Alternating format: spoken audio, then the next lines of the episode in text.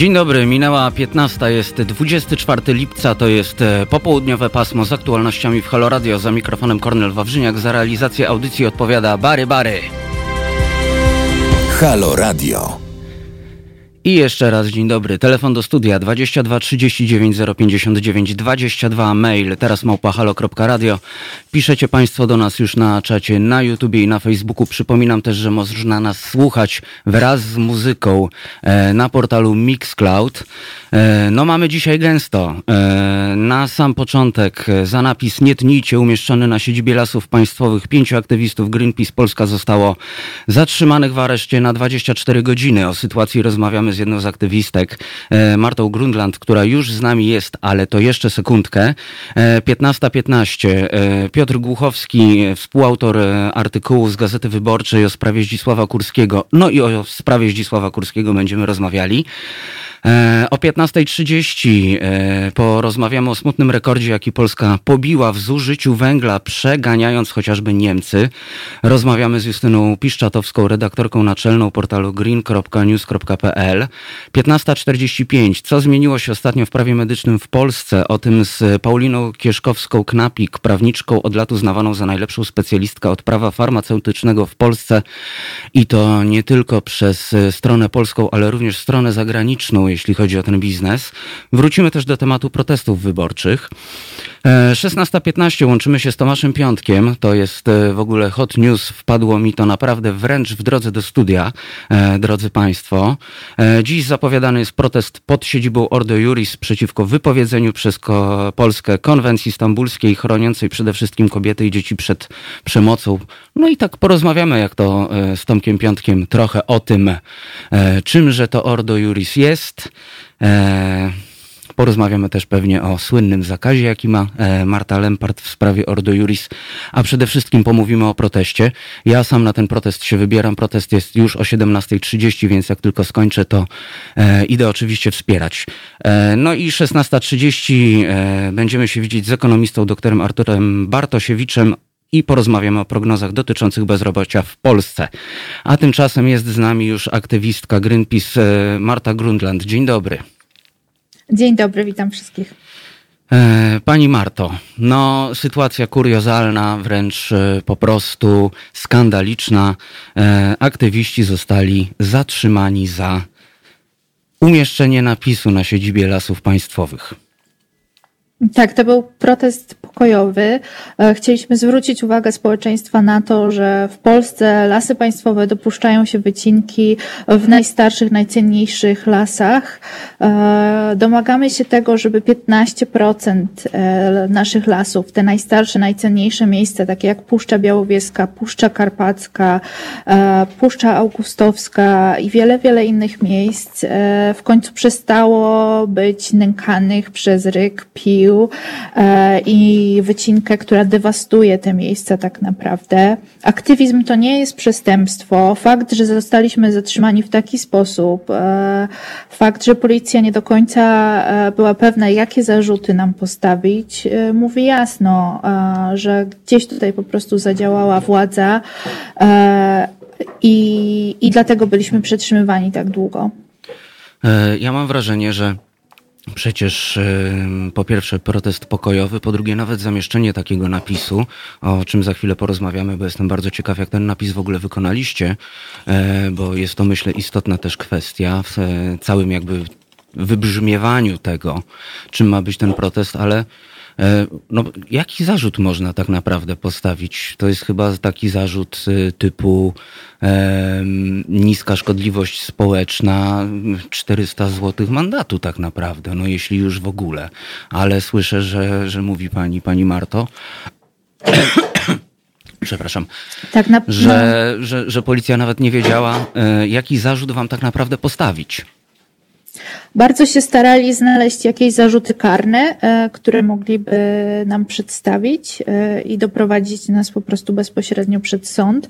E, natomiast to się nie udało, ponieważ, no tak jak Pan mówi, ten czyn no, nie, nie, nie jest, nie, nie, nie, nie ma takiej skali, żeby mówić tutaj o, o konsekwencjach jakichś karnych. Mi osobiście przed, postawiono zarzut umieszczenia napisu w miejscu do tego nieodpowiednim. Natomiast ja, oso- ja byłam w ogóle osobą postronną. Komentowałam e, to, co się dzieje do kamery i zostałam z tej kamery z, po prostu przez przed kamery zabrana i wrzucona do radiowozu. Także Za komentowanie. E, tak, natomiast zatrzy- zatrzymywać trzeba nie aktywistów, tylko wycinki, które cały czas e, w tych lasach postępują. Minister Woś, e, który wypowiadał się dzisiaj rano dla TVN-u, nazwał nas wandalami.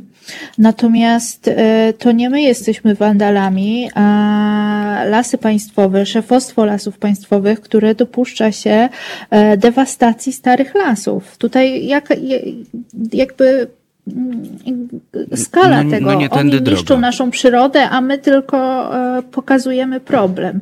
Nas się zamyka, a o nich się mówi, że są bohaterami i bez nich. Minister Woś dzisiaj powiedział, że bez leśników nie byłoby w Polsce drzew, co jest w ogóle kuriozalne, dlatego że To to, bardzo antropocentryczne odpowiadają za tą podejście. dewastację tych e, starych lasów. Dokładnie, dokładnie. No jakby to leśnicy te lasy sadzili, a jakby lasów, jakby lasy nie sadziły się same.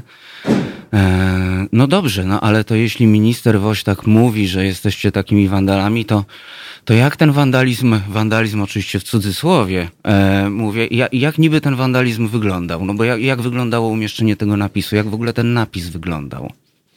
Żeby, żeby aż nazywać to napis- wandalizmem. Ten napis został wyklejony na, e, na frontowych drzwiach e, siedziby e, Generalnej Dyrekcji Lasów Państwowych. Został wyklejony z trocin pochodzących z Puszczy Piskiej.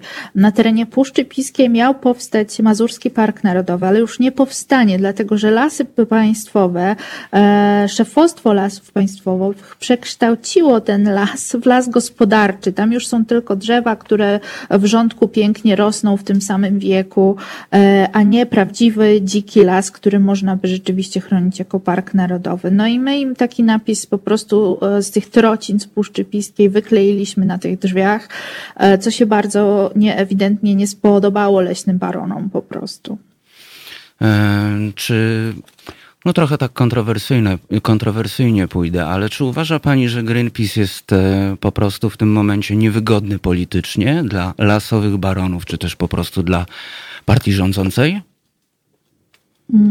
Ja myślę, że e, jesteśmy niewygodni o tyle, o ile po prostu wskazujemy na prawdę tego problemu. E, I prezydent Duda w swojej kampanii, i minister Woś cały czas podkreślają, że chronią lasy, dbają o tą przyrodę, natomiast cały czas tylko i wyłącznie słychać o tym sadzeniu lasów, sadzeniu sadzonek, e, kolejne drzewa się sadzi. Nic nie słychać o tym, że stare lasy e, są niszczone.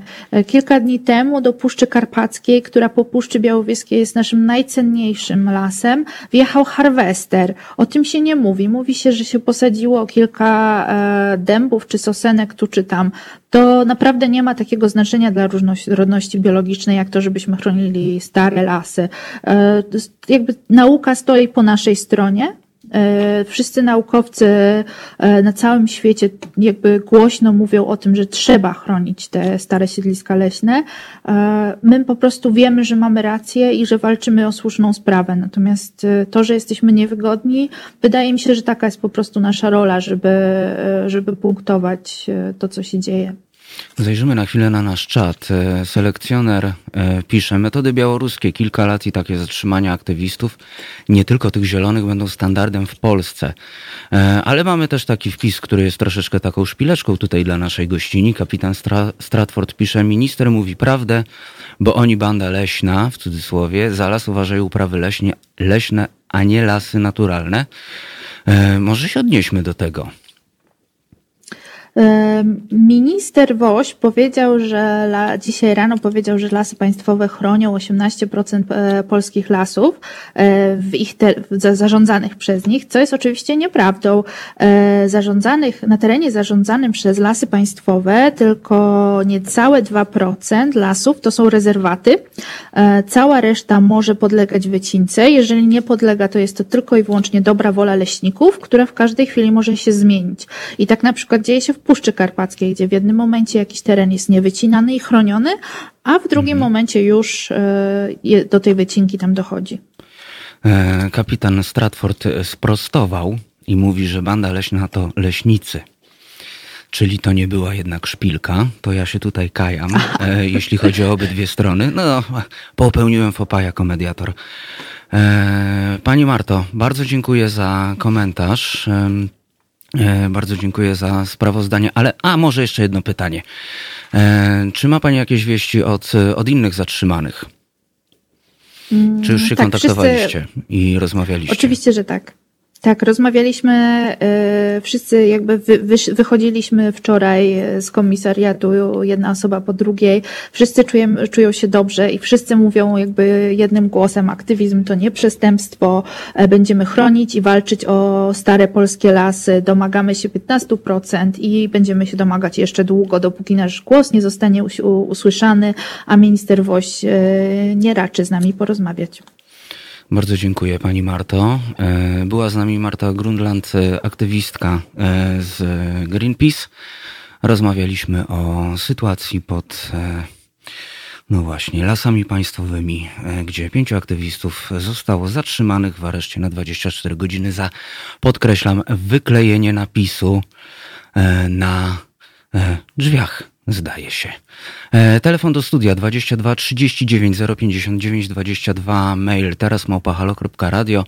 Przypominam, że można nas słuchać nie tylko na YouTubie, Facebooku, gdzie można nas też podglądać, ale gdzie nie ma muzyki, ale można też przeatakować nas na Mixcloudzie, gdzie można i słuchać e, gadania, i słuchać muzyki. E, no i jeszcze jedno ważne ogłoszenie parafialne, bo ich mam kilka. E, a mianowicie, e, jeśli niektórzy z Państwa są zaskoczeni, że jestem tutaj dzisiaj od 15 do 17, to przypominam, że od poniedziałku, od 20 lipca, czyli od tego poniedziałku, który był, a nie ten, który będzie, e, nasz kochany szyderca Wojtek Krzyżaniak, czyli głos szczerej słowiańskiej szydery, jest z Państwem od 10 do 13, czyli za zmianę tej godziny dostaliście Państwo gratisową godzinę Wojtka którego wszyscy uwielbiamy, a teraz e, zagramy jakiś numerek i Bary Bary nam podpowie, jaki numerek zagramy. Black or White. Słuchajcie, powtórki programu. Halo Radio. Gadamy i trochę gramy.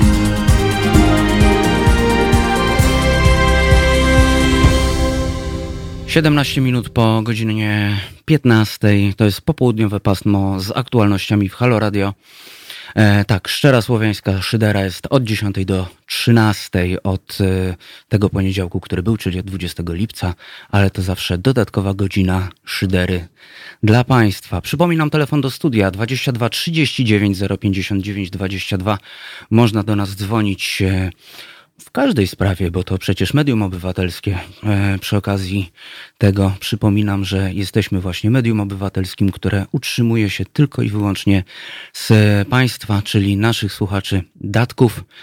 E, I jest to bardzo ważne, abyśmy mogli być właśnie niezależni, żebyśmy mogli być e, niezależni i mówić swobodnie na każdy temat, który jest ważny dla obywateli. Przypominam jeszcze mail teraz małpahalo.radio a na łączach jest z nami już Piotr Głuchowski z Gazety Wyborczej, no, współautor. Niestety, niestety nie ma. Zaraz spróbujemy ma. połączyć naokoło. Będziesz, a tu będziesz naokoło łączył, czyli będziesz Tak, z panem Piotrem. Łączył, tak, tak, jest. Dobrze, czyli proszę Państwa, łączymy jeszcze e, kabelki dookoła, będziemy tutaj przełączali czerwony do niebieskiego, niebieski będziemy potem przecinali i łączyli z zielonym, niczym rozbrajanie bomby.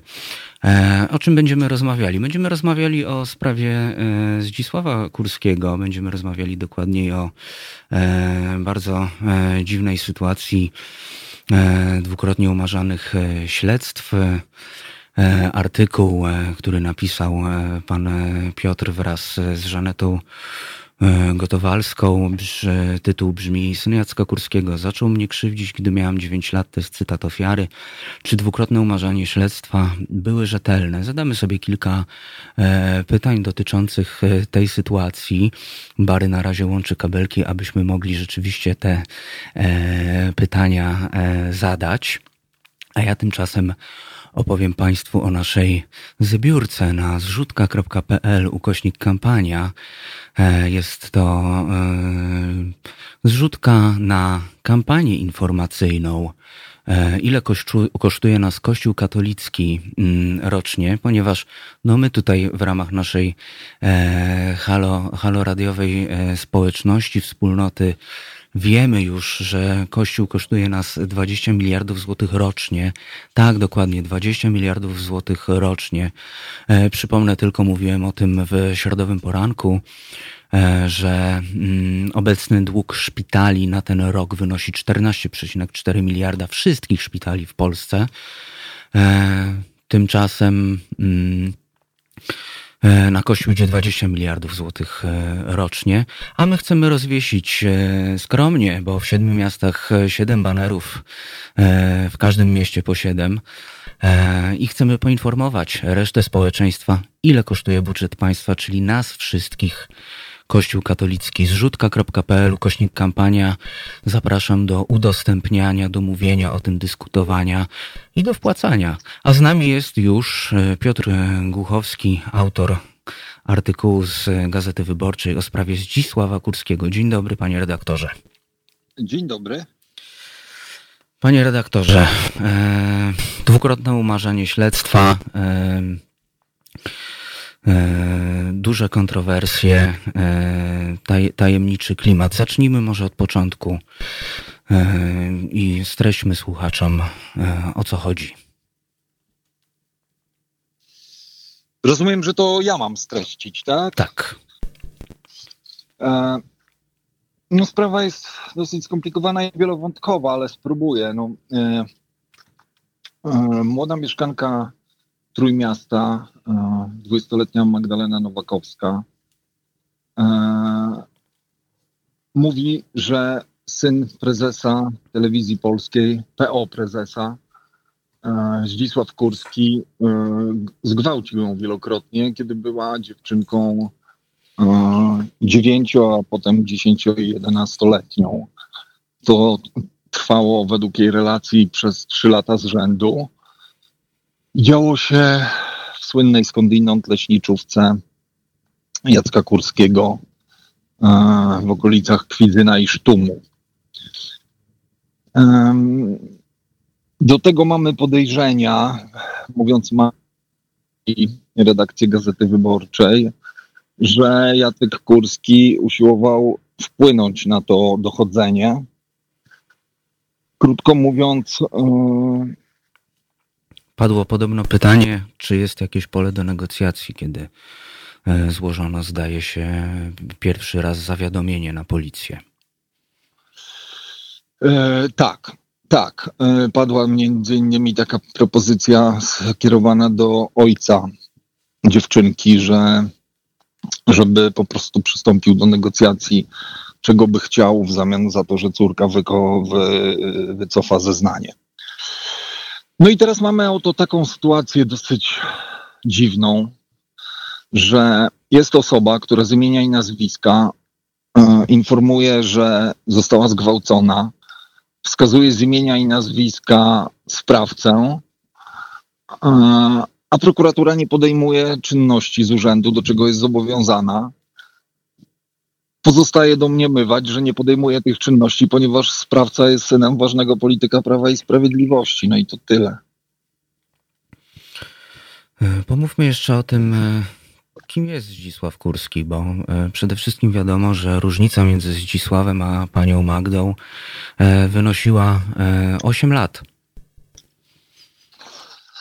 No wie pan co, ja tutaj mogę powiedzieć, pisaliśmy w reportażu, ponieważ przyjęliśmy w ogóle w redakcji e, wyborczej taką zasadę, że nie będziemy tutaj wychodzić z informacjami do jakichkolwiek mediów poza to, co sami o tym napisaliśmy. Oczywiście. Zatem mogę przytoczyć z reportażu tyle, że e, Zdzisław Kurski był e, trudnym chłopcem, miał kłopoty w szkole i z tego powodu był objęty indywidualnym tokiem nauczania.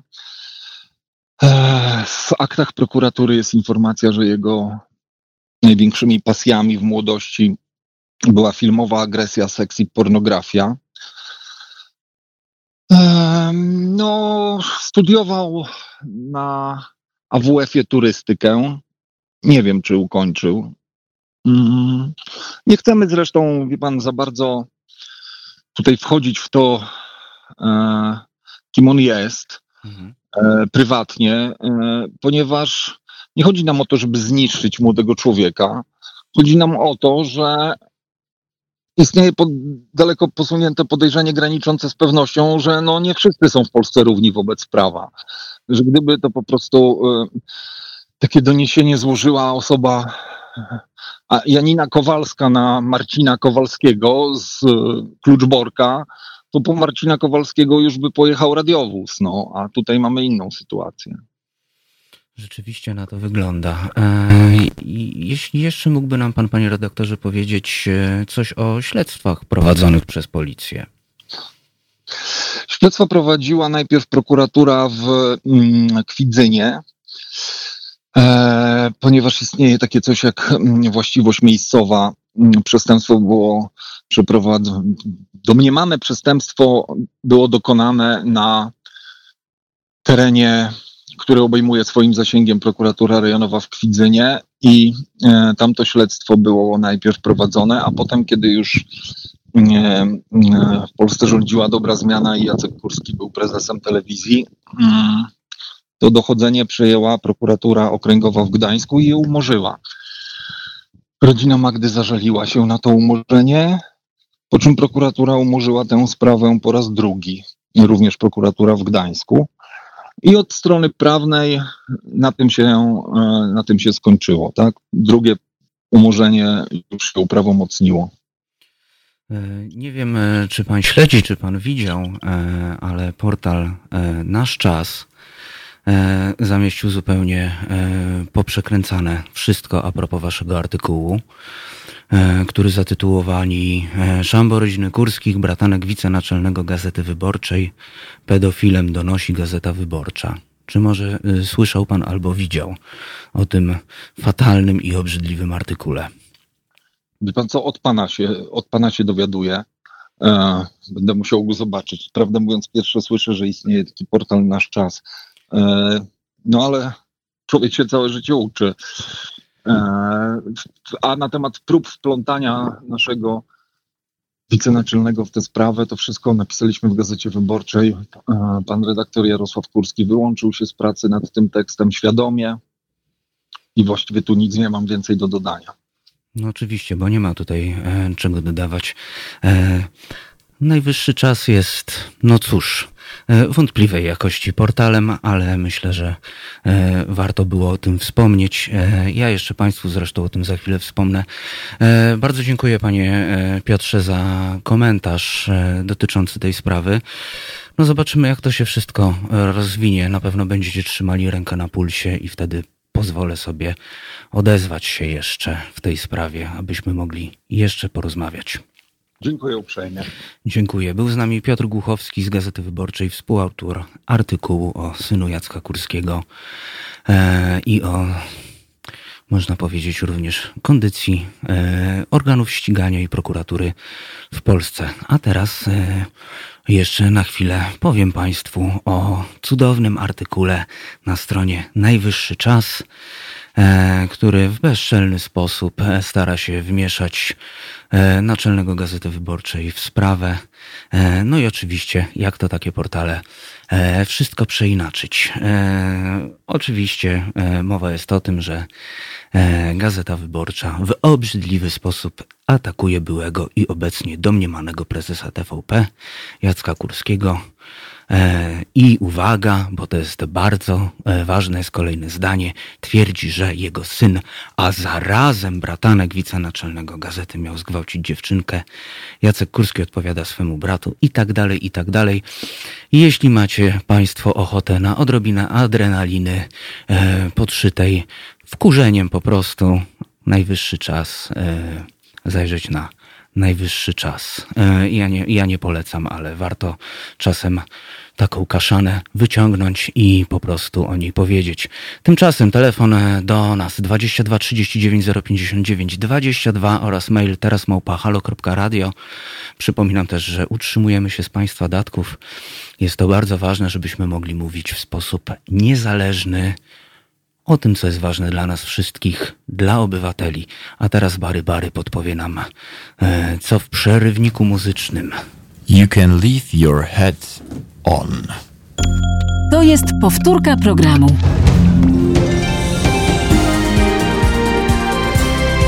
Halo Radio. 15.39 to jest e, popołudniowe pasmo w Halo Radio z aktualnościami. Przypominam telefon do nas 22 39 059 22 oraz e, mail teraz małpa halo.radio. E, a z nami jest już, ponieważ mamy drobne przemeblowanie i smutnym rekordem, jaki Polska pobiła w zużyciu węgla, przeganiając choćby Niemcy, Zajmiemy się innym razem. E, no, tak czasem wychodzi z połączeniami, e, ale jest już z nami pani e, Paulina Kieszkowska-Knapik, adwokatka, laureatka Nagrody Kobieta Adwokatury 2018 za działalność pro bono dla pacjentów. O, tutaj mam jakiś błąd. Członkini inicjatywy Wolne Sądy w każdym razie. Dzień dobry pani Paulino. Dzień dobry, dzień dobry. Dziękuję za zaproszenie. E, my się bardzo cieszymy, że pani e, zaproszenie przyjęła. E, no, chciałem porozmawiać o tym, co zmieniło się ostatnio w prawie medycznym w Polsce, jakie czyhają na nas zagrożenia, chociażby z powodu kolejnych tarcz antykryzysowych, ale też tak ogólnie. Co się w prawie medycznym obecnie dzieje? Dzieje się jak zwykle wiele rzeczy naraz. Y, myślę, że nikt z tworzących prawo nie ma pełnego oglądu tego, co się dzieje, bo równolegle procedowane są ustawy, które łącznie zmienią mm, nasz dostęp do leczenia i nasze szanse na przeżycie, ale każda z nich ma inny tok, inny, inny druk i tak dalej. Obecnie w Sejmie są takie trzy najważniejsze zdrowotne zmiany legislacyjne. Mm, e, jedna to jest ustawa o Funduszu Medycznym autorstwa Kancelarii Prezydenta, która jest takim populistycznym tworem, który de facto nic nie zmieni, ale ma się nazywać, e, ma być taką alternatywą dla dwóch miliardów dla telewizji. To jest mm, raczej E, fikcja, o tym możemy porozmawiać w szczegółach. Druga z tych ustaw to jest taka duża nowelizacja, kolejna tarcza covidowa, tym razem zmieniająca dużo w zdrowiu. I jak zwykle z tymi tarczami jest tak, że część rzeczy rzeczywiście z covidem jest związana i potrzebna, a część jest tylko przy okazji doklejana e, celem ukrycia jakichś zmian zwykle niekorzystnych niestety dla, dla obywateli. I trzecia ustawa procedowana obecnie to jest ustawa o zawodzie farmaceuty, która też jest y, mm, w ogniu takiej wewnętrznej batalii w środowisku farmaceutycznym. Y, żadna z nich moim zdaniem jakiegoś przełomu w dostępie do leczenia nie przyniesie, ani w zasadzie dodatkowych pieniędzy. Natomiast y, mm, sporo powstanie chaosu we wdrażaniu tych przepisów. Nie wiem, czy słuchacze są zainteresowani konkretami, natomiast y, jak to zwykle z tymi przepisami zdrowotnymi bywa, to jest jakaś po prostu matnia, y, która mm, tworzy taki puzzle mhm. norm kompletnie nieczytelnych już dla nikogo, ani dla lekarzy, ani myślę nawet dla ministerstw. Na to wszystko dochodzi nowelizacja ukryta w poprzedniej tarczy, która mm, powoduje, że lekarze będą odpowiadali bezwzględnym więzieniem nawet za nieumyślny błąd w sztuce, która jest jakimś już w ogóle katastrofalnym rozstrzygnięciem, ponieważ de facto oznacza, że lekarze będą się bali leczyć ludzi. Więc to nie jest optymistyczny obraz. Yy, I to zdrowie nasze niestety nie ma szczęścia jest y, od zawsze przedmiotem nieustających zmian prawnych, których kierunku ani sensu nikt de facto nie, nie, nie kontroluje. Jeden z naszych słuchaczy już napisał na YouTubie, pan Grzegorz Szafrański, że słuchacze są owszem zainteresowani szczegółami. E, I to prawda, bo jesteśmy w takim radiu i w takim medium, gdzie mamy czas, aby porozmawiać o szczegółach. E, ja bym chciał na początek e, wziąć trochę na warsztat, o ile możemy, pani Paulino, e, ustawę o zawodzie farmaceuty, ponieważ jakiś czas temu było spore zamieszanie, tak jak pani mówi. Zdaje się, że zaatakowano też sam zawód technika farmaceuty. Tam e, było jakieś zamieszanie, że tak, zawsze farmaceuta jest... z wykształceniem farmaceutycznym, a nie technika farmaceutycznego e, musi być na przykład w aptece, co bardzo utrudniło pracę aptekom, szczególnie całodobowym i nocnym. To jest w ogóle sfera niezwykle drażliwych konfliktów, y, takich krzyżowych pomiędzy samorządem aptekarskim a jego członkami, farmaceutami, pomiędzy farmaceutami a technikami. Klasyczny przykład takiej sfery życia, gdzie oni powinni wszyscy zamknąć się gdzieś na jakimś konklawie i wyjść dopiero jak puszczą dym zgody, nazwijmy to, bo wszyscy tracimy na tym konflikcie niezwykle. Ta ustawa, która leży teraz w Sejmie, jest procedowana, ona w obecnej wersji mm, prezentowana jest publicznie jako zmierzająca do wprowadzenia tak zwanej opieki farmaceutycznej, która jest niezbędna i w ogóle jest wielkim zaniedbaniem, że się w Polsce nie rozwijała, bo farmaceuci to są fantastycznie wyedukowani ludzie, którzy mogliby znakomicie odciążać lekarzy. Ale mm, prawda legislacyjna jest taka, że o tej y, opiece farmaceutycznej w tej nowelizacji jest dosłownie, mm, są dosłownie dwa przepisy. Cała reszta to są różne zmiany dotyczące kształcenia y, farmaceutów i zmiany, które samorząd widzi jako umacniające jeszcze jego kontrolę nad swoimi e, członkami. Więc jeśli ta ustawa wyjdzie w takim kształcie, jak teraz jest procedowana, no to troszkę ułatwi opiekę farmaceutyczną, która na świecie jest bardzo szeroka, bo na świecie w aptekach się ludzi szczepi, w aptekach się kontroluje ich farmakoterapię, uzgadnia się leki, bada się działania niepożądane i tak dalej, ale to wszystko wymaga też stałej relacji pacjenta z daną apteką, a tej relacji z kolei y, zapobiegają mm, takie przepisy, które uznają wszystko, co apteka zrobi korzystnego dla pacjenta za reklamę tejże apteki i w tym momencie budowanie trwałej relacji y, pacjenta z apteką jest y, jakby naruszane tamtymi przepisami, więc wszystko to razem też dość niespójne, aczkolwiek absolutnie jestem za tym, żeby mm, doregulować, umożliwić farmaceucie szersze konsultowanie nas po prostu, ponieważ część rzeczy, z którymi ludzie udają się do lekarzy, których jest mało i do których są kolejki, spokojnie mogliby y, rozwikłać dla nas farmaceuci. Więc taki kierunek, żeby ten zawód y, mm, uznać, dociążyć jakby, jeśli chodzi o y, pomoc dla pacjentów jest jak najbardziej słuszny, ale w każdej z tych ustaw oczywiście diabeł tkwi w szczegółach i dopiero jest początek prac nad tą ustawą, także nad jej finalnym kształtem nie mogę się jeszcze nie mogę się co do niego wypowiedzieć, bo, bo, bo nie wiem, jak, w jakim kształcie ta ustawa z Sejmu wyjdzie. Ja tak, e, e, przepraszam trochę, tak e, powiem o sobie, ale właśnie tak mi się wydaje, że farmaceuci często są w stanie, przynajmniej tak wynika z moich doświadczeń, po prostu coś podpowiedzieć w aptece. Niestety ogranicza się to do tego, do czego może, czyli głównie do, do podpowiedzi. E, i rzeczywiście e, poszerzenie takiego zakresu kompetencji, choć pewnie tu byłaby jakaś można powiedzieć, kontrowersja pewnie w środowisku lekarskim e, z tego względu, ale myślę, że takie poszerzenie kompetencji farmaceutów mogłoby być rzeczywiście sensownym rozwiązaniem. Chciałem się jeszcze dopytać o tą kolejną tarczę covidową, no bo te wszystkie mhm. tarcze są po kolei mm, w różnych sferach zawsze można powiedzieć kontrowersyjne i zawsze dobierają się w zły sposób do naszych swobód obywatelskich. Ale co się dzieje w zdrowiu przez te wszystkie tarcze? W zdrowiu, tak, to znaczy oczywiście no, sam COVID jest problemem zdrowotnym i od samego początku jesteśmy dość proceduralnie nieprzygotowani do tego, żeby normalna medycyna się toczyła obok COVID-u, prawda? Powstały te szpitale jednoimienne i w zasadzie przez e, kilka miesięcy stanęła taka medycyna ogólna, albo prawie stanęła i to było źle przeprowadzone. Myślę, że skutki zdrowotne COVID-u będą bardziej dotkliwe dla niekowidowych pacjentów niż dla covidowych. E, natomiast jeśli chodzi o regulacje prawne, to mm, w międzyczasie były różne takie dosyć nie, no, nie, nie, nie jakieś bardzo ważkie zmiany pozwalające ministerstwu na pewne przeciągnięcia różnych procedur, czy refundacyjnych, czy powiedzmy na przykład lista refundacyjna lipcowa nie została wydana, tylko będzie dopiero wrześniowa, ale taka duża nowelizacja różnych ustaw pod kątem wyłącznie zdrowotnym to właśnie teraz jest procedowana.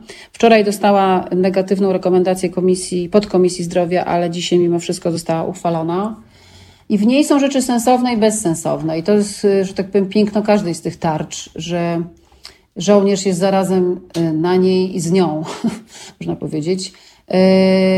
Bo oczywiście są pewne y, konieczne zmiany dotyczące przedrozliczania szpitali w związku z tym, że pacjenci mm, mają ograniczone możliwości przychodzenia na wizyty i tak dalej, i tak. Takie różne technikalia dotyczące rozliczeń pomiędzy NFZ-em a szpitalami. Natomiast są też takie różne niepokojące rzeczy, które zmierzają do tego, żeby szpitalom utrudnić rozliczanie się z NFZ-em, na przykład za nadwykonania, takie kierunkowe przepisy, których znaczenia można się tylko domyślać, które wydają się zmierzać do tego, żeby część leków w ogóle wyrzucić z listy refundacyjnej i po prostu tylko doleczyć tych pacjentów, którzy są w tej chwili, a nowych już nie obejmować programami lekowymi. To, to, to jest taki przepis tutaj dodany, który wygląda bardzo dziwnie, bo on nie jest przepisem na zawsze, że powiedzmy pacjenci raz włączeni w program mają prawo do kontynuacji, tylko to jest taki one-off, jednorazowy przepis, który wygląda na taką poduszkę powietrzną y, tylko dla leczonych pacjentów na wypadek wyrzucenia z listy jakichś ważnych leków. No zobaczymy, czy to się zadzieje, ponieważ to wyrzucenie nie odbywa się ustawą, tylko decyzjami ministra, które nadejdą we wrześniu. Ale coś tak na mój nos to wygląda y, jako tego typu y, rozwiązanie.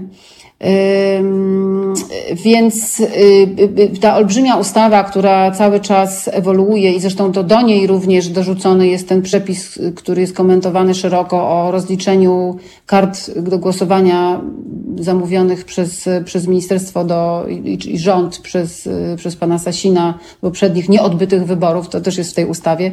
Także my jako opinia publiczna gdzieś jesteśmy atakowani informacjami o fragmentach tych przepisów, a zwykle później diabeł tkwi w szczegółach związanych z tym, jak konkretne przepisy zostaną doprecyzowane, albo jak szpitalom coś zostanie utrudnione lub ułatwione. E, więc y, na ten moment też nie można niczego już finalnie powiedzieć, bo y, ta ustawa przejdzie teraz do Senatu. Mimo takiego trendu, że się te senackie poprawki wszystkie odrzucano, jednak czasami coś tam coś tam się zmienia, więc y, jest piłka w grze co do tej ustawy. Tam jest też, e, są zmiany w wewnętrznej organizacji NFZ-u, no takie rzeczy, które nie wiem, co mają wspólnego de facto z COVID-em. No po prostu mm, są podrzucone gdzieś tam e, przy okazji jakieś wewnętrzne, mm, e, wewnętrzne układy pomiędzy ministerstwem a NFZ-em mają być tutaj tym rozwiązane. Yy, natomiast yy, myślę, że ta trzecia ustawa, czyli ten fundusz medyczny jest o tyle mhm. ciekawy, że to miała być taka kompensata za bulwersującą sytuację przekazania dwóch miliardów na TVP zamiast na onkologię. I tutaj była taka, taka mm, propozycja prezydenta, żeby stworzyć fundusz medyczny, ale jak się bliżej przejdzie przez tę ustawę, to tam nie ma żadnych dodatkowych pieniędzy. To jest po prostu dzielenie tego, co ministerstwo już ma w mm, swoim portfelu, co było przeznaczone na inne rzeczy, jak szczepionki czy, czy programy y, zdrowotne, więc nie bardzo wiem skąd te dwa miliardy. Może będzie jakaś nowela budżetu, która to uzupełni, ale to jest na razie tylko populistyczna teza. Tam nie ma żadnych dodatkowych dwóch miliardów i poza tym ustawa ta y, tworzy coś w rodzaju państwowego wośpu, to znaczy nagle z tych pieniędzy ma być e, finansowany sprzęt i logistyka szpitali, co jest też niezrozumiałe, bo sprzęt i logistyka zwykle y, zabezpieczane są przez organy założycielskie, czyli albo y, powiat, albo województwo, miasta i tak dalej, więc nie wiadomo skąd nagle taki, że tak powiem, z boku miałby być system. A y, rzekome wzmożenie y, finansowania leczenia innowacyjnego jest to, to, zupełnie niedopracowane. Tam jest jeden przepis o tym i w zasadzie y, nie ma żadnych gwarancji dodatkowych pieniędzy na, na to leczenie. A najbardziej kontrowersyjne jest to, że w tej ustawie jest taka doczepka, taki wagonik, który w ogóle zmienia ustawę refundacyjną kluczowy sposób. Po raz pierwszy w historii tej ustawy nie jest to robione projektem, który jest w konsultacjach społecznych. Jednak ustawa refundacyjna to jest tak skomplikowany mechanizm, że się nie da tego dobrze uchwalić bez konsultacji z lekarzami, z, z całą branżą, z hurtowniami, z aptekami, z dostawcami leków, z firmami. Po prostu to jest zbyt skomplikowana konstrukcja, żeby sobie tak sobie tak pozwolić na wrzucenie jakichś rzeczy do, do ustawy bez konsultacji. A pamiętajmy, że projekt prezydencki nie podlega żadnym konsultacjom, po prostu idzie od razu do Sejmu. No i tam są jakieś absolutne kurioza. Właściwie mm, proces negocjacyjny, refundacyjny, który z lepszym czy gorszym skutkiem, ale jednak funkcjonował od, od 2012 roku, będzie zdewastowany, ponieważ e, firmy, które składają te wnioski, będą miały bardzo mało praw, nawet obniżania ceny. Będą jakieś progi czasowe, które będą to utrudniać. E, zupełnie nie rozumiem. Ratio legis jest w ogóle odwrotne niż jakiekolwiek postulaty kogokolwiek, kto się tym zajmuje, czy kto jest podmiotem tych postępowań. Kompletnie wszystko odwrotnie. Czyli wszystko, Zawsze... wszystko w nas uderzy e, i nie mamy żadnej możliwości w tym momencie, żeby to To znaczy, być może ta sprawa no, to, to, taka jest prawda. Natomiast być może ta cała zmiana refundacyjna nie będzie jednak procedowana, bo sil, są silne głosy, że to jest po prostu bomba atomowa, tak, tak y, szybko grzebać w, w tego typu skomplikowanym mechanizmie. Może to zostanie po prostu z tej ustawy wyjęte, bo to jest kompletnie bez związku, tak? To są zmiany natury ogólnej, które w ogóle nie powinny być w tym funduszu, nie mają z tym funduszem nic wspólnego. Więc zobaczymy, jak się to skończy. Ta ustawa też jest na, na, na początku prac w, w tej komisji. Może będzie jakaś rewizja. Postanowień tej, tej, tej ustawy. Natomiast jeśli zostanie to, co jest w tej chwili, no to żadnego też poprawy losu y, pacjentów nie widzę absolutnie.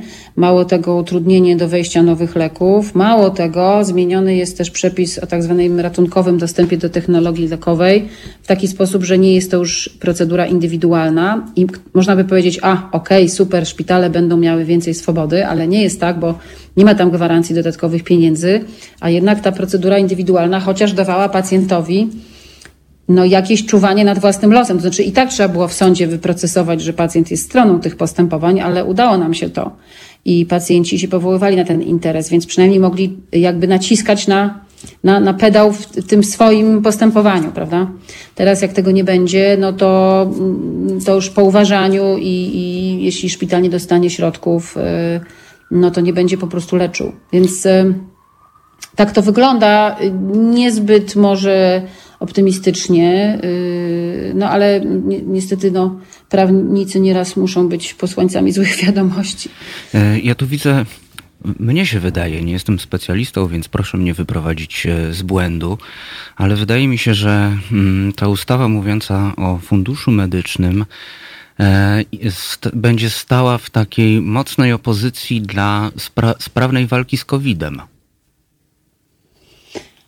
Eee, nie wiem, ona jest w ogóle niezwiązana z COVID-em. Ona mm, zakłada jakieś zastrzyki finansowe z pustego worka, który ktoś musiałby najpierw napełnić, to po pierwsze. Po drugie, idzie w poprzek już istniejących systemów finansowania. Po trzecie, zmienia tę refundacyjną całą procedurę. Nie wiem, jaki jest cel na przykład uniemożliwić firmie obniżenie ceny w trakcie negocjacji. Mhm. Ktoś mi jest w stanie wyjaśnić z autorów tych przepisów, to ja proszę, bardzo chętnie posłucham, bo naprawdę to jest niebywałe. Ta procedura refundacyjna w Polsce ma taką cechę, że ona jest niby administracyjna, ale ma w sobie taką szynę negocjacji, prawda? I na tej szynie mhm. negocjacji, nazwijmy to, wszystkim nam powinno zależeć, żeby do końca, żeby negocjować tak długo, aż dany dobry lek wejdzie do leczenia, prawda? A nie mówić sobie, a teraz y, wykolejamy ci pociąg, bo spóźniłeś się dwie sekundy, albo nie możesz zawiesić postępowania, albo coś tam. Y, no to, to, to po prostu nie, nie jest bez sensu. I to również każdemu ministrowi, który, który będzie się tym zajmował, uniemożliwi efektywną negocjację, więc kompletnie nie mam zielonego pojęcia, kto w ogóle wpadł na pomysł takich zapisów. Y, to wygląda na jakąś taką złą wolę, to znaczy chęć stworzenia w ustawie pretekstów do nierefundowania leków. Y, I tam jest na przykład też powiedziane, że jeżeli jakaś terapia będzie przełomowa, to w zasadzie firma, która z nią przyjdzie do Polski, zostanie w jakimś sensie ukarana, ponieważ będzie musiała na siebie przejąć leczenie pacjentów w momencie, kiedy minister wyrzuci lek z, z, listy. No to też jest pytanie, czy chcemy zachęcić firmy, żeby ten swoje naj, największe odkrycia prezentowały tutaj do Polski, czy chcemy je zniechęcić, bo mm, można nie lubić firm, ale trzeba sobie zdać sprawę, że po prostu takie rozwiązanie jest y, najpewniej nie do przyjęcia w, w takim przymusie. Prawda? E, pani Paulino, zrobimy sobie chwilę przerwy z e, Guns N' Roses i Sweet Child of Mine i wrócimy jeszcze do rozmowy, ponieważ umówiliśmy się jeszcze, że porozmawiamy o protestach wyborczych. Dobrze. Także Sweet Child of Mine, Guns N' Roses i słyszymy się z Państwem już za chwilę. Słuchajcie powtórki programu.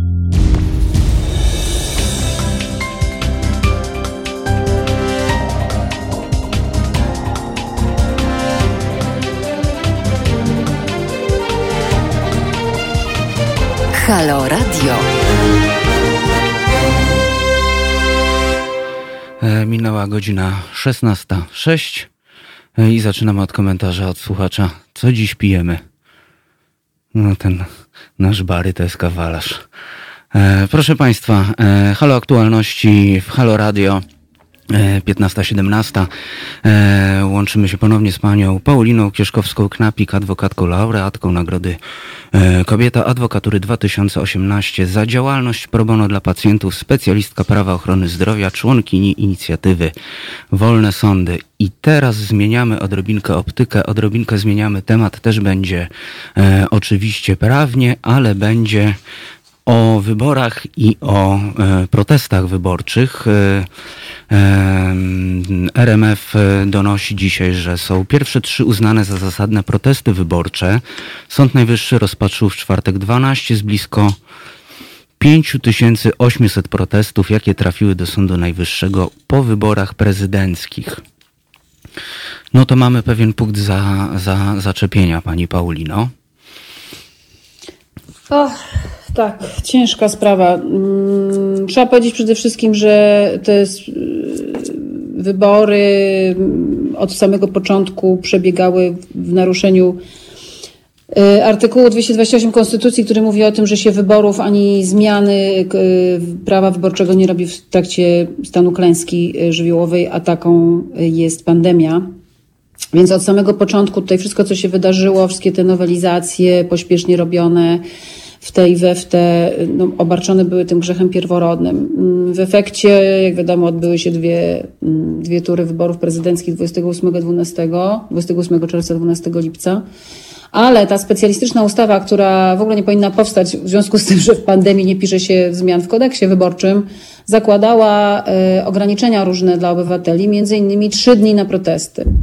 Trzy dni na protesty, przy czym e, w wypadku ludzi mieszkających za granicą oznacza to konieczność złożenia tego protestu w konsulacie, ponieważ poczta zagraniczna jakby nie spełnia tutaj tej, mhm. tej roli. W związku z tym, że mm, y, zasada powszechności wyborów została naruszona w największym stopniu za granicą, bo tam przecież obowiązywała ta korespondencyjna cała organizacja wyborów, która się nie sprawdziła dla, dla dziesiątków tysięcy ludzi, no to ten trzydniowy termin z, z koniecznością składania w konsulacie oczywiście w znacznym stopniu ograniczył możliwość złożenia tych protestów, dlatego o, o nich pisali ludzie jakby do komitetu mm, kandydata, który przegrał, Rafała Trzaskowskiego i też jakby do nas prawników, niektórzy ze łzami w oczach, że nie są w stanie po prostu dojechać do konsulatu, złożyć tego protestu, bo mieszkają w zupełnie innej części danego kraju.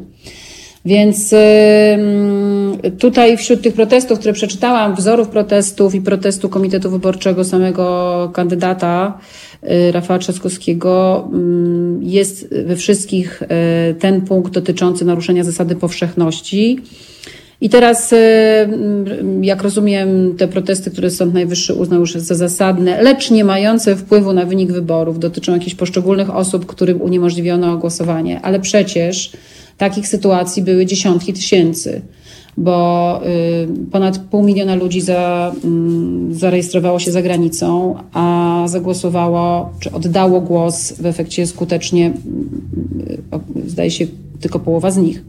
Więc jest, jest ogromny kłopot z tym, że każdy z tych Kowalskich osobniczo, pojedynczo nie ma wpływu na wynik wyborów, ale potraktowanie ich w taki sposób przez państwo polskie, uniemożliwienie im otrzymania kart. Niektórzy nie dostawali kart w ogóle, niektórzy dostawali koperty puste, niektórzy dostawali koperty bez y, stempli komisji wyborczych. No, frustracja straszna. Mamy wielu, wielu y, obywateli, którzy zostali po prostu przez państwo polskie y, potraktowani z naruszeniem prawa i y, wydaje się, że liczba tych naruszeń no w zasadzie jest równa różnicy pomiędzy kandydatami. Znaczy tej, która, połowie tej różnicy, tak? Mhm. Czyli tych około 200 tysięcy. No ale oczywiście tylu obywateli nie złożyło protestu, no bo było trzy dni na to i Y, nie było na to logistycznej żadnej możliwości. To ja mam takie pytanie. Mm, czy już jeden taki protest uznany e, za zasadny,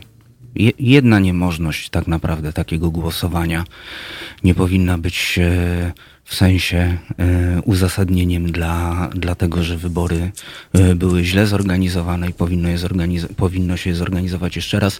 E, wiem, to brzmi odrobinę na przesadę, na taką przesadną tezę czy też hipotezę, ale myślę sobie o haśle chociażby z amerykańskiej demokracji pluribus unum no tak, no właśnie to jest problem, y, że być, być może tak by było, gdyby Sąd Najwyższy był w składzie y, rzeczywiście wybranych legalnie sędziów. Tu kłopot jest taki, że część z tych protestów wnosi również o wyłączenie izby, która się tym zajmuje, bo jest to izba w całości powołana przez tak zwany neo-KRS, czyli mhm. po prostu y, ludzi wybranych politycznie. No.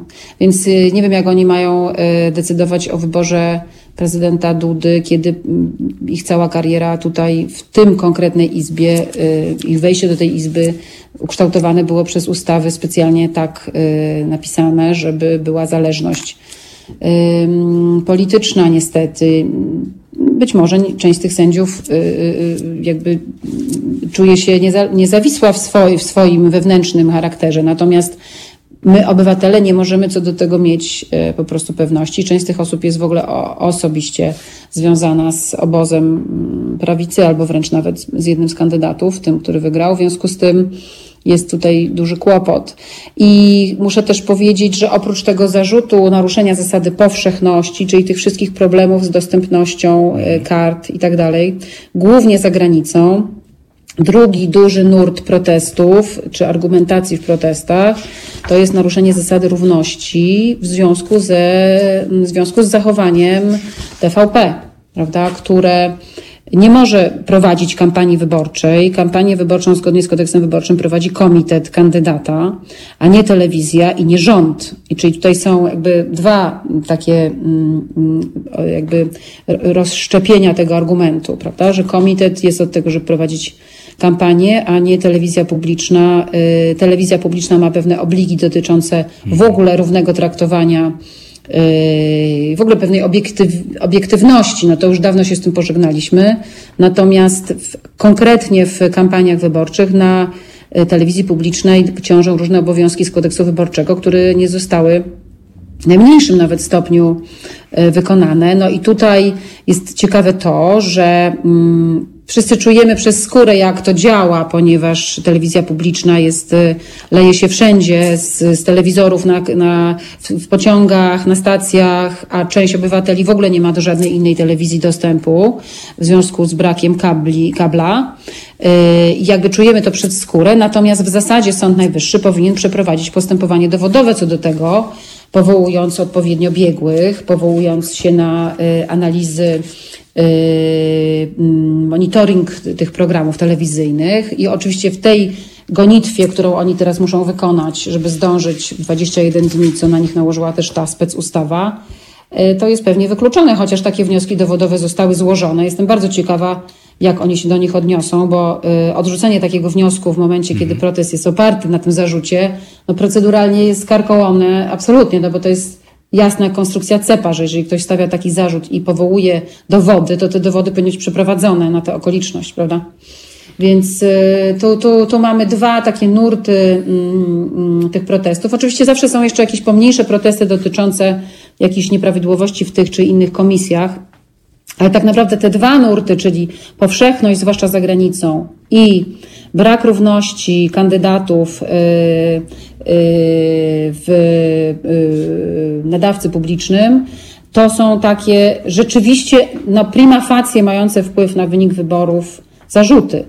Nawet jeżeli nie wszyscy, którzy, którzy y, mieli taki kłopot, złożyli te protesty, a nie wszyscy, którzy czują, że ich kandydat był y, po prostu traktowany mm, w sposób nie tylko nierówny, ale wręcz hejterski, też nie wszyscy złożyli. No, w te trzy dni złożyło tych y, protestów 6 tysięcy ludzi. Przy poprzednich wyborach tych protestów było około 50, czyli widać, że Y, jest tutaj duża niezgoda y, wśród ludzi na to, co się zdarzyło. Mhm. E, pani Paulino, bardzo dziękuję za ten komentarz. E, obszerny komentarz dzisiaj aż do dwóch tematów. E, no i mam nadzieję, że usłyszymy się niebawem, a być może usłyszymy się w weselszych okolicznościach, przynajmniej jeśli chodzi o protesty wyborcze.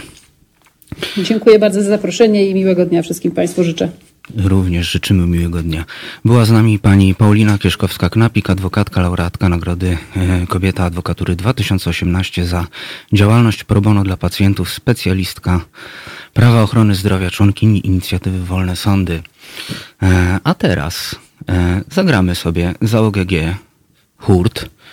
E, przypominam jeszcze telefon do studia 22 39 059 22 oraz mail teraz małpahalo.radio.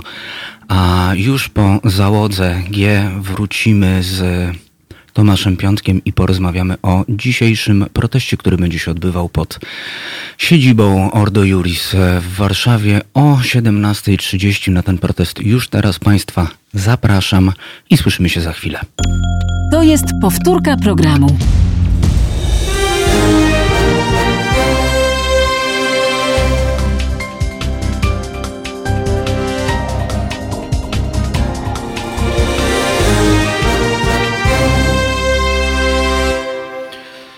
Na zegarze 16.21 z nami jest już nasz redakcyjny kolega i dziennikarz śledczy Tomasz Piątek. Dziś zapowiadany jest protest pod siedzibą Ordo Juris już o 17.30. Jest to protest przeciwko wypowiedzeniu przez Polskę konwencji stambulskiej, która chroni przede wszystkim kobiety i dzieci przed przemocą, ale jak rozmawialiśmy we wtorek e, z panią profesor Moniką Płatek, nie tylko kobiety i dzieci ogólnie chroni nas wszystkich przed przemocą, a PiS chce tą e, konwencję wypowiedzieć. Cześć Tomku. Cześć, cześć. E, dobrze, że podkreśliłeś, że chroni wszystkich, aczkolwiek wypadki, w których to kobieta znęca się nad mężczyzną są rzadsze, ale to nie znaczy, że też nie istnieją. E, dobrze jest nazywać rzeczy po imieniu. Tu nie chodzi o konwencję, e, która gdzieś tam została zawarta, w podpisana w obcym mieście Stambuł.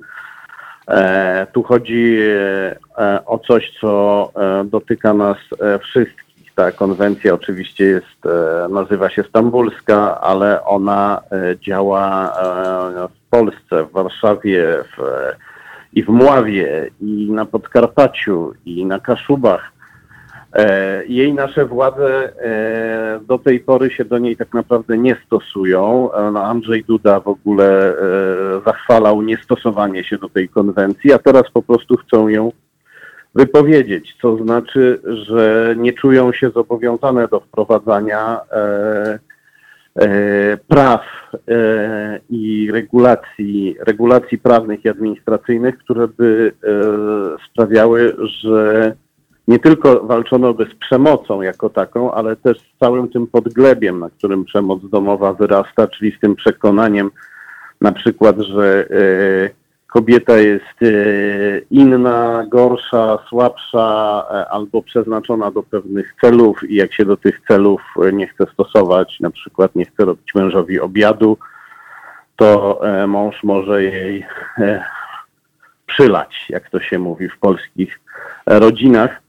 To oznacza, że odrzucamy rozwiązania przyjęte przez cywilizowany świat i e, zaczynamy, chcemy e, iść w stronę rozwiązań stosowanych w Rosji, gdzie jednorazowe pobicie kobiety w ogóle nie jest uznawane za przemoc, no bo uważa się, że mąż do jednego pobicia e, ma prawo i e, propozycje Ordo e, Juris, które tutaj bardzo zwalcza tę konwencję i stoi za pomysłem jej wypowiedzenia, są e, wzorowane na pomysłach e, rosyjskich, czy też kremlowskich, powinienem powiedzieć, bo reżim rosyjski też, no nie wszyscy Rosjanie są zachwyceni też tym reżimem, w którym muszą żyć. To pomówmy chwilę o udziale samego Ordo Juris, bo Ordo Juris się bardzo lubi wtrącać się w prawa kobiet i w prawa słabszych, tylko jakoś tak zawsze nie w tę stronę, co trzeba. No, znaczy, to jest organizacja po prostu antykobieca. Ja właśnie jestem zwolennikiem nazywania rzeczy po imieniu. Oni są e, wrogami praw nie tylko homoseksualistów, ale także dzieci i kobiet. E, e Ordo Juris e, jest e, od, odłamem, czy też polską odnogą takiej globalnej organizacji, która się nazywa TFP, Tradição Familia Propriedade ta, to znaczy po portugalsku tradycja, rodzina, własność, bo ta organizacja wywodzi się z Brazylii. E, ta organizacja została potępiona przez e, e, biskupów Brazylii już w latach 80. ze względu na swój sekciarski e, charakter. Została też uznana za pseudokatolicką sektę przez francuską komisję śledczą w latach 90. Eksperci politolodzy, jak niemiecka politolożka Karin Priester, e, uznają e, TFP za sektę i dlatego TFP często działa pod różnymi fasadami, czasem piętrowymi. W Polsce do, e, z, inspiracji TFP zostało założone Stowarzyszenie Skargi, Stowarzyszenie imienia księdza Skargi, księdza Piotra Skargi. Ono z kolei założyło Instytut e, imienia e, księdza Piotra Skargi. We władzach Instytutu znalazł się przywódca, światowy przywódca sekty TFP, Brazylijczyk Caio Xavier da Silveira. On jest w Radzie nadzorującej ten instytut, a z kolei Instytutowi Piotra Skargi podlega e, zgodnie ze swoim statutem jest ściśle kontrolowane przez Instytut Stowarzyszenie Ordo Juris. Tyle, że my znamy przeważnie, głównie znamy tę fasadę Ordo Juris, która pojawia się w mediach. Nie wiemy za tym, że za tym jest taka piramidka, że ono jest ściśle kontrolowane przez Instytut, który jest ściśle kontrolowany przez pana Silverę i jego ludzi, którzy e, kierują globalną sektą TFP.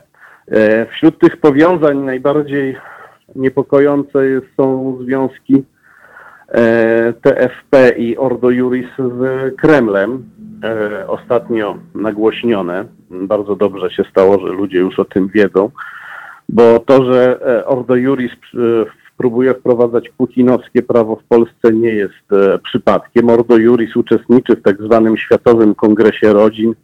To jest taka antykobieca międzynarodówka, finansowana przez Władimira Jakunina, byłego e, funkcjonariusza KGB, e, czyli sowieckich służb specjalnych. To jest przyjaciel Putina, który też był funkcjonariuszem KGB. E, Jakunin się bardzo zresztą interesuje Polską, inwestuje w koleje i ruch kolejowy na terenie Polski. Tutaj biznesów szuka, o czym pisała Gazeta Wyborcza. I to nas powinno niepokoić, ale również bardzo niepokojące jest to, co ta sekta robi sama z siebie, co przywiozła z Brazylii. E, e, ja miałem ostatnio do czynienia z pewnym, usłyszałem pewne świadectwo od osoby z jednego z krajów zachodnich, tu muszę e, nie, nie, nie, nie nazwę kraju, żeby chronić źródło. To, to jest osoba, która zajmuje się tak zwaną ochroną życia, czy obroną życia. To jest katoliczka, która walczy z aborcją, tyle że ona Mhm. właściwie nawet nie, nie walczy. Ona uprawia e, tę e, obronę życia tak, jak się to robi na Zachodzie, czyli e, em, przekonuje kobiety, żeby nie dokonywały aborcji, natomiast nie domaga się zakazu, nie domaga się karania więzieniem za aborcję. I e, e, i ona i jej organizacja wynajmowały e, mm, przestrzeń w budynku należącym do katolickiego właściciela i nagle do tego katolickiego właściciela przyszli Brazylijczycy z TFP i powiedzieli mu wyrzuć to ich wszystkich to nie są prawdziwi katolicy. My tutaj porządnie zawalczymy z aborcją. I e, ten właściciel pozwolił im się osiedlić w swoim budynku. Oni tam e, założyli od razu taki pokój kultowy, w którym odprawiają swoje praktyki nie mające nic wspólnego z katolicyzmem. Oni wierzą, że ich założyciel brazylijski, już nieżyjący, e, prawnik Plinio Correa de Oliveira, który założył tę sektę, że on po nocy tam przychodzi, jego duch, że tam można z nim na przykład obcować jakoś. E, I mm, osoba, z którą rozmawiałem, powiedziała mi też, że e, wieczorem po kolacji dokonują czegoś, co jest e, z punktu widzenia katolickiego profanacją hostii, bo po prostu idą sobie do kaplicy, wyjmują z tabernakulum hostie i zjadają je jak deser, biorąc je rękami bez zachowywania tego całego ceremoniału, który według katolików jest święty. To jest, e, no to jest, e, nie, więc e, myśl, prawda jest taka, że działalnością Ordo Juris i sekty TFP w Polsce przede wszystkim powinni być przerażeni katolicy. Katolicy na Zachodzie już są.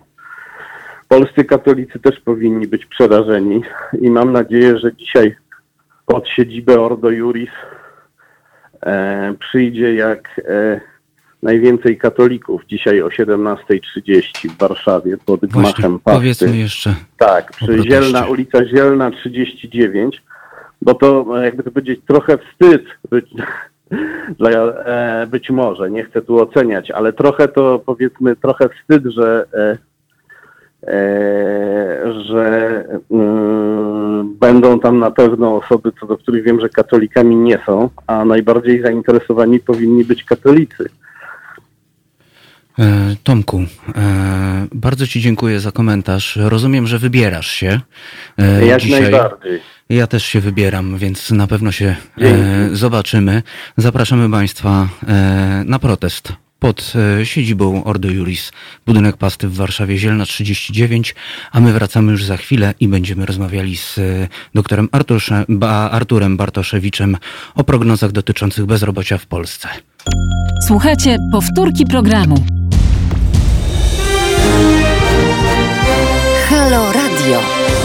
Pierwsze radio z wizją.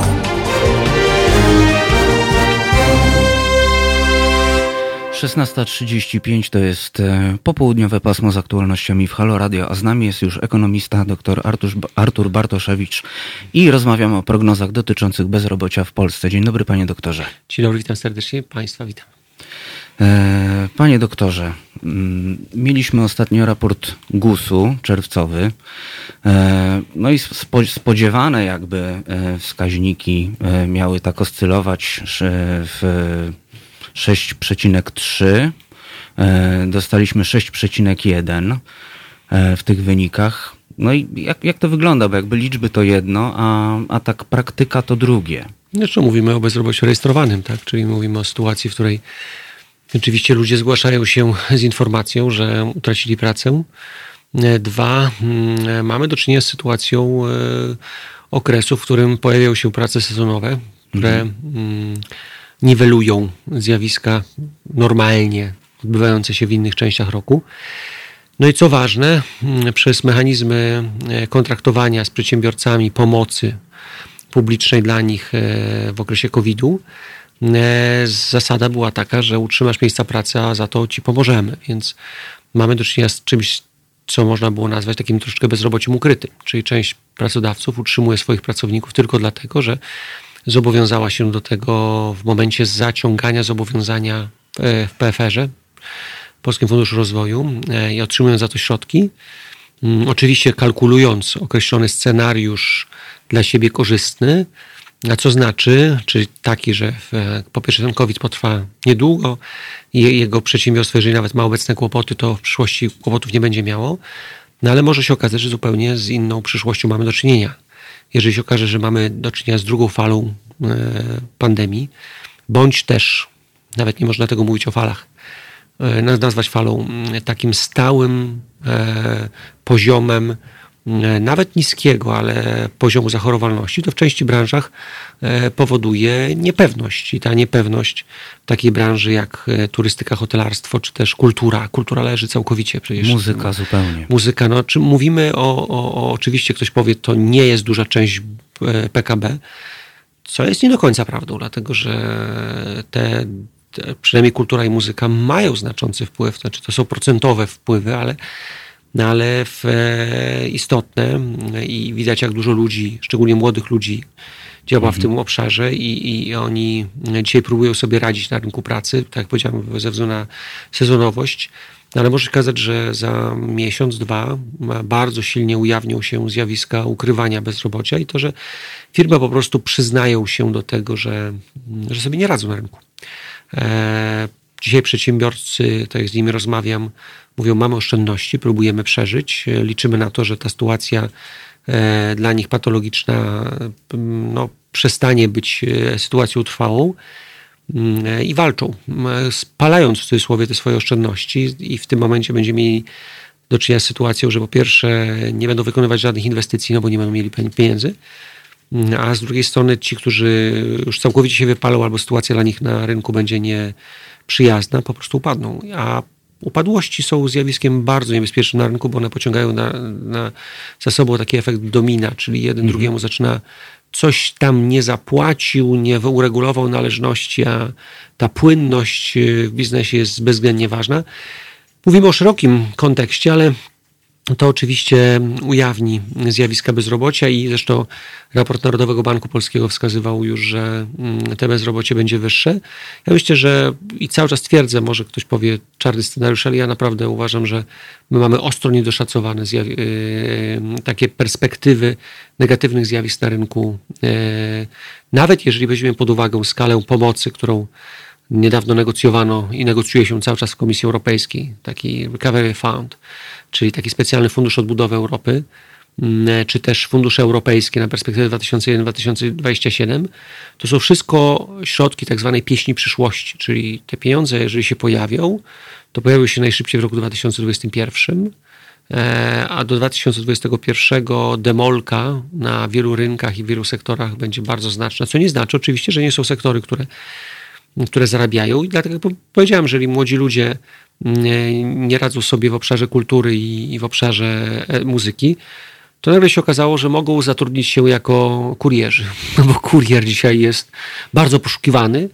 E, tylko to wszystko może się skończyć tak, jak się szybko zaczęło, dlatego że ogólnie, jeżeli ludzie będą mieli lęki przed przyszłością, a te lęki się nawarstwiają, to będą ograniczać konsumpcję. To nie będzie tak, że Kowalski będzie wydawał pieniądze, a tym samym nawet te zakupy online nie będą dla niego interesujące, no po prostu będzie tylko i wyłącznie konsumował e, to, co jest najbardziej niezbędne, czyli żywność e, i rachunki bieżące.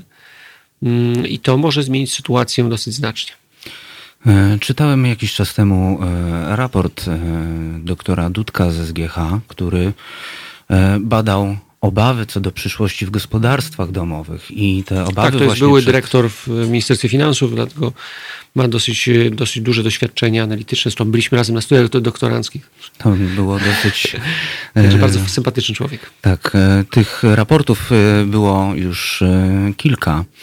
E, do tej pory i ten, e, ten miał e, podobno zaskakujące wyniki, jeśli chodzi o strach, bo podobno porównując go do kryzysu z 2008 roku, ten wzrost strachu o lęków. przyszłość, lęków i obaw, tak. Mhm. No, po pierwsze był dużo, dużo większy. Oczywiście. Prawie pięciokrotnie. Po drugie, w perspektywie bardzo krótkiego czasu, porównując to do tego, kiedy wybuchł kryzys w 2008 roku i to trwało tam trzy kwartały, to tu mieliśmy jakiś piorunujący wynik, jeśli chodzi o strach właśnie przed skutkami pandemii, już w jednym kwartale.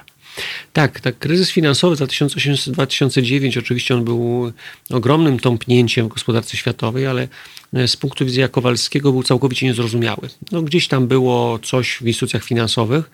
Oczywiście część instrumentów toksycznych, które były w posiadaniu Kowalskiego statystycznego dawały mu sygnał, że no nie poprawnie się wszystko dzieje i ludzie potracili majątki i oszczędności życiowe ale ogólnie gospodarka nie dawała sygnałów e, takich, że masowo ludzie byli narażeni na utratę pracy.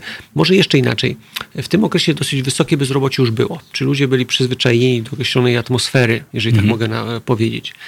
E, a to jest bardzo ważne. A w momencie ostatnich lat, kiedy ta sytuacja na rynku pracy bardzo się zmieniała, kiedy nawet mowa była o tym, że pojawił się rynek pracownika, kiedy pracodawcy bardzo zabiegali o pracownika, kiedy pracownicy zachowywali się już czasami troszeczkę zadziwiająco, rzucając pracę jednego dnia, bo wiedzieli, że na drugi dzień mogą sobie pójść do innego miejsca i z rękami otwartymi tam znajdą pracę. E, kiedy kelnera czy kucharza było bardzo ciężko znaleźć, jeżeli ktoś by chciał biznes otworzyć to obecna sytuacja jest całkowicie odmienna, bo ona ma charakter takiego paraliżu e, całego społeczeństwa. Ludzie po prostu boją się nie tylko o e, bieżące dochody, o swoją pracę, ale ten lęk o zdrowie, o życie, przynajmniej u części, paraliżuje. Oczywiście część zachowuje się skandalicznie i trzeba też to jednoznacznie powiedzieć, że jakby się nic nie stało i, i, i w wielu krajach, już Czesi podwyższają stany alarmowe, Szwedzi, szwedzcy naukowcy mówią, nie idźcie naszą drogą, e, to co zrobiono to jest katastrofa dla społeczeństwa.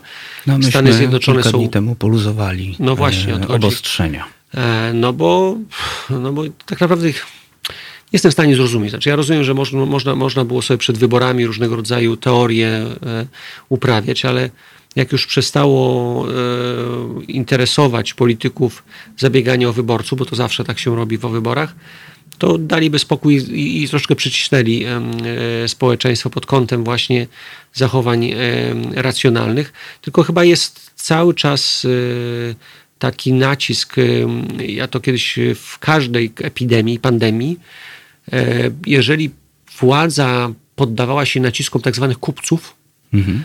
to społeczeństwa traciły. I tutaj nacisk na to, żeby luzować gospodarkę, ja oczywiście traktuję to jako, jako, jako, jako zjawisko zrozumiałe, tylko ja od początku mówię, że nie chodzi o luzowanie mm, gospodarki, czy też e, odmrażanie gospodarki. Najważniejszym jest umiejętne odmrożenie społeczeństwa. Co to znaczy? Z tego paraliżu nauczenie funkcjonowania, i to powtarzam od początku, od marca, kiedy to się wszystko zaczęło, zachowania się w e, bezpie bezpiecznie dla nas wszystkich wzajemnie, ale przede wszystkim dla dostawców czy producentów. Jak wchodzę do restauracji, czy też wchodzę do kawiarni, czy też idę do kina, gdziekolwiek by, byśmy nie szli, należy się zachować w taki sposób, żeby chronić tego człowieka, który mm, zarabia, czyli tworzy warunki do funkcjonowania w tej przestrzeni. E, bardzo dziękuję za komentarz i za nakreślenie sytuacji. Był z nami e, dr Artur Bartoszewicz, e, ekonomista. Rozmawialiśmy o prognozach dotyczących bezrobocia i nie tylko. Dziękuję za przyjście do studia. Dziękuję bardzo serdecznie. Szanowni Państwo, jak co dzień, świat nie jest czarno-biały. Jest w nim wiele odcieni szarości. E, no i widzimy się dzisiaj pod siedzibą Ordo Juriso 17.30, a ja zapraszam e, Państwa na kolejny program Beata Kawka, rozmowy bardzo osobiste. Do usłyszenia w poniedziałek.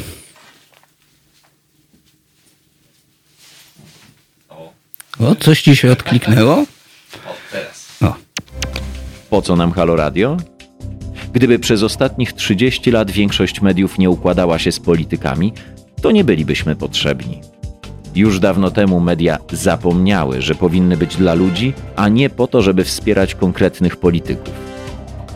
W Halo Radiu wierzymy w etos pracy dziennikarza oraz w to, że media nie mogą opowiadać się za jakąkolwiek partią ani politykiem, ani schlebiać waszym prywatnym politycznym sympatiom. Jesteśmy od tego, żeby patrzeć politykom na ręce. Każde odpowiedzialne medium powinno mówić o politykach wyłącznie wtedy, gdy sprzeniewierzają się zasadom współżycia społecznego prawom obywatelskim czy demokracji. Jeśli polityk pracuje dobrze, to nie mówimy o nim, bo przecież robi dokładnie to, czego od niego oczekujemy, za co mu płacimy. Nie mówi się wszak o wizycie w warsztacie, gdy auto jest sprawne. Nieprawdaż? Media muszą być krytyczne wobec wszystkiego i wszystkich. Taka powinna być ich rola. Drodzy Państwo, nie oczekujcie od nas, że będziemy przychylni Waszym politycznym wyborom. Będziemy natomiast mozolnie szukać dziury w całym. Po 30 latach polityczno-medialnego bagna to właśnie chcemy robić i robimy. I dlatego prosimy Was o stałe wspieranie naszej działalności www.halo.radio ukośnik SOS. Dziękujemy i życzymy dobrego odbioru Halo Radia, pierwszego medium obywatelskiego dla myślących i krytycznych Polaków.